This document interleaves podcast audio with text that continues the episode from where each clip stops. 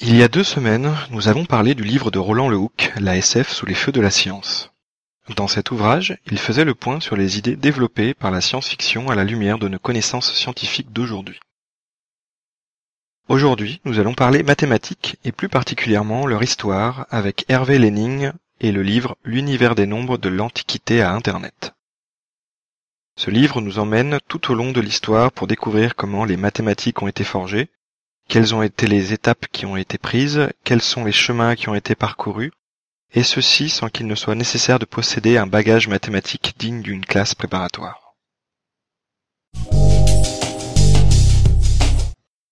Au sommaire donc. Quelques mots sur l'auteur, Hervé Lenning. Ensuite, j'aborderai le livre L'univers des nombres de l'Antiquité à Internet. Un livre qui n'a rien à voir. Un livre que j'aimerais lire. Une côte et des plugs. Hervé Lenning possède un cursus scientifique de qualité. Élève de Normal Sup, possédant une maîtrise d'histoire des religions, il a notamment travaillé dans l'enseignement et l'informatique. Grand vulgarisateur, il a participé à Tangente, un magazine sur les mathématiques, à travers divers articles sur des thèmes aussi variés que la cryptographie, la guerre, la théorie des jeux et encore bien d'autres.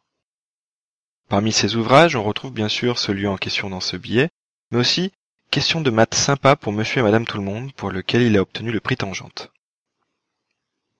Comme on peut le voir sur la page Wikipédia qui lui est dédiée, Hervé Lenning est un écrivain prolifique. Entre articles dans Tangente et d'autres revues de vulgarisation, il enchaîne les œuvres sur les mathématiques depuis plus de 30 ans. Vous pouvez d'ailleurs retrouver sur son site www.lening, e ses ouvrages, des liens vers des conférences, etc.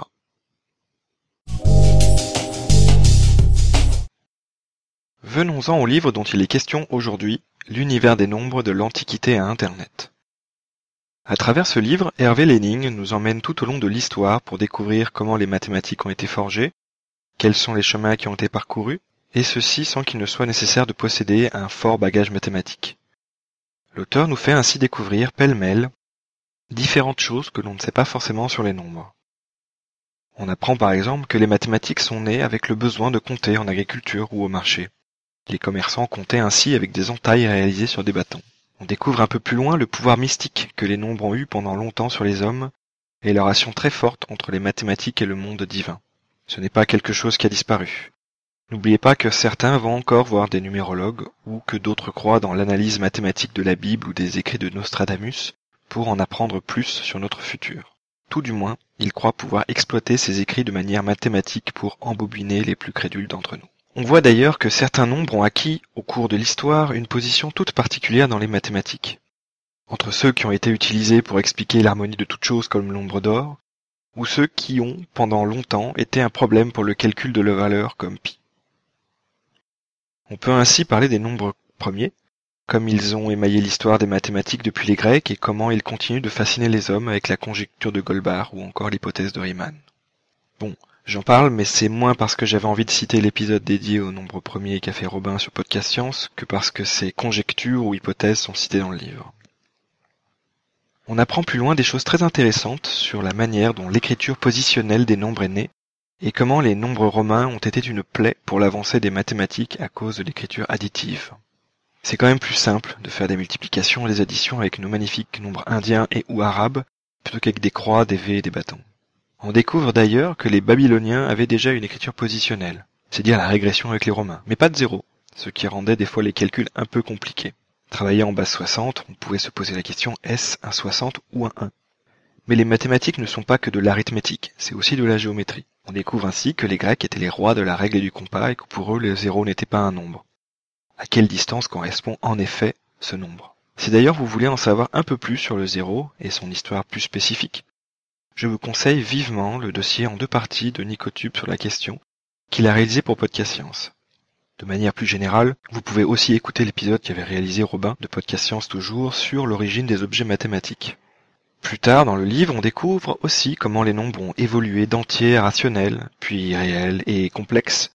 Les rationnels sont venus de la découverte qu'un carré de côté 1 possède une diagonale dont la distance n'est pas entière, mais rationnelle, justement. Les complexes, quant à eux, sont venus de travaux autour de la résolution des équations en puissance avec des degrés supérieurs à 1. On trouvera plus tard que tout se passe aussi de manière bien plus simple avec eux, et pas qu'en mathématiques, mais aussi en physique notamment.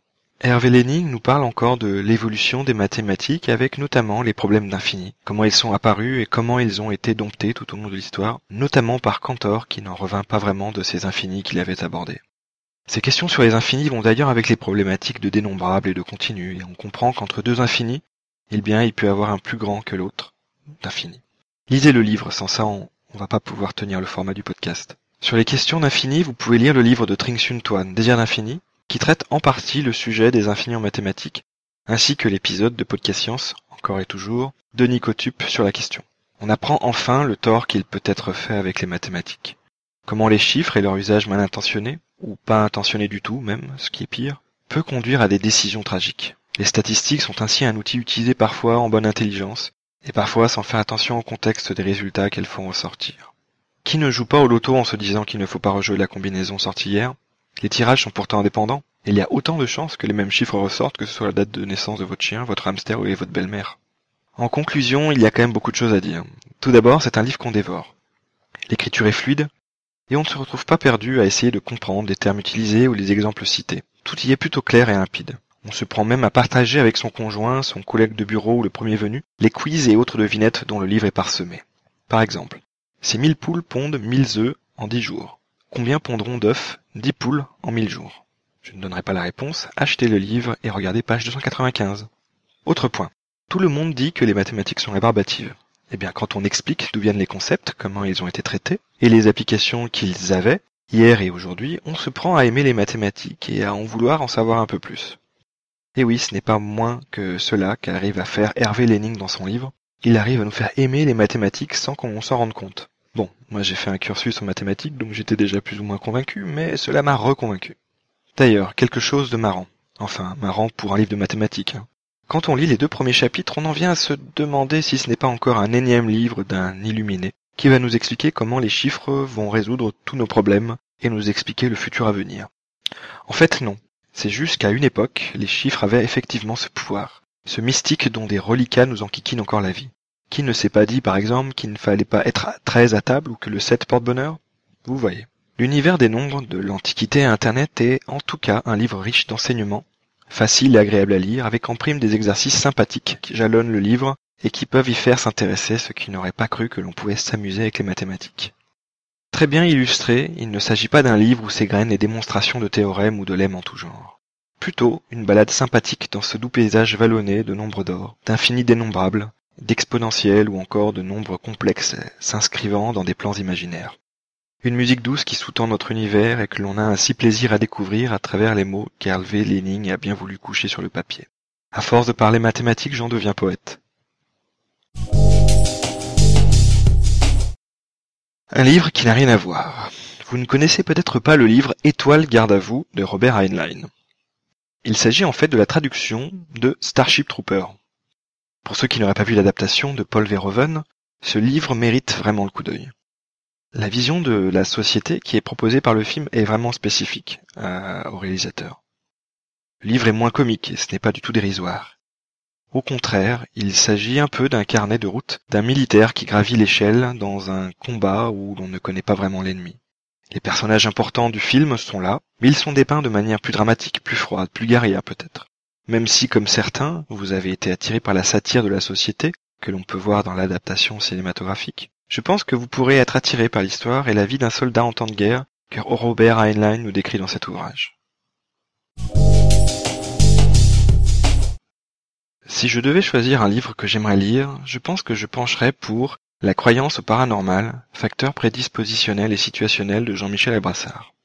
Outre d'être l'instigateur du fameux podcast Scepticisme scientifique, il a aussi écrit ce livre pour parler de tous ces phénomènes auxquels certains croient dur comme fer. Phénomène ovni, miracle catholique, peu après la canonisation de deux papes, cela tombe bien, ou encore les anges et les revenants. Jean-Michel Abrassard nous explique d'où tout cela provient et pourquoi nous avons ces croyances ancrées en nous depuis la nuit des temps. J'ai toujours été, sans forcément dire sceptique, en proie à un certain doute quant à la plupart de ces choses, et je serais intéressé de connaître la position de monsieur, avec un grand M, à Brassard sur ces points. Outre que ma culture personnelle s'en sortira grandie, j'aurai ainsi les éléments à opposer à ceux qui y croient, parfois fermement, et suite à une grande réflexion, ou alors par mimétisme avec leurs aînés. La côte. Celle-ci est en français. Elle est de Pierre Dac. On sourit aux distractions des mathématiciens, on frémit en songeant à celle que pourrait avoir un chirurgien. À méditer. Un petit plug. J'avais réalisé un sondage sur le site de Lisez la Science afin de savoir ce que les poditeurs, c'est-à-dire vous, vouliez que j'aborde dans le prochain épisode. Merci d'avoir participé, vraiment. Vous avez été nombreux et les résultats ont été sans appel. Avec plus de 60% des votes, la théorie du chaos de James Gleick a ainsi été choisie. Merci à tous les votants d'avoir participé. Je renouvellerai sûrement cette action pour certains épisodes afin que ce soit les livres qui vous intéressent et que j'ai pu lire qui soient le sujet des futurs épisodes.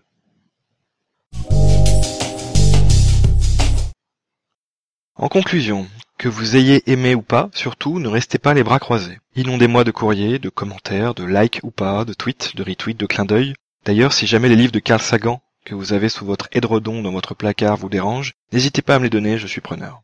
Vous pouvez ainsi retrouver Lisez la Science sur son site web, vous pouvez aussi me contacter sur Twitter, et le podcast est accessible sur Podcast France et aussi depuis peu sur Pod Radio. Vous pouvez aussi envoyer des emails à lisez la science, l s e e. Et vous pouvez d'ailleurs retrouver l'ensemble des livres cités sur la liste Goodreads associée à ce podcast sur le compte de Lisez la science. Les livres seront placés sur des étagères spécifiques par épisode, et pour cet épisode, l'étagère est nommée LLS-3. On se retrouve donc le 8 juin pour un nouvel épisode sur la théorie du chaos de James Gleick. D'ici là, bonne quinzaine à toutes et à tous. six, six, six.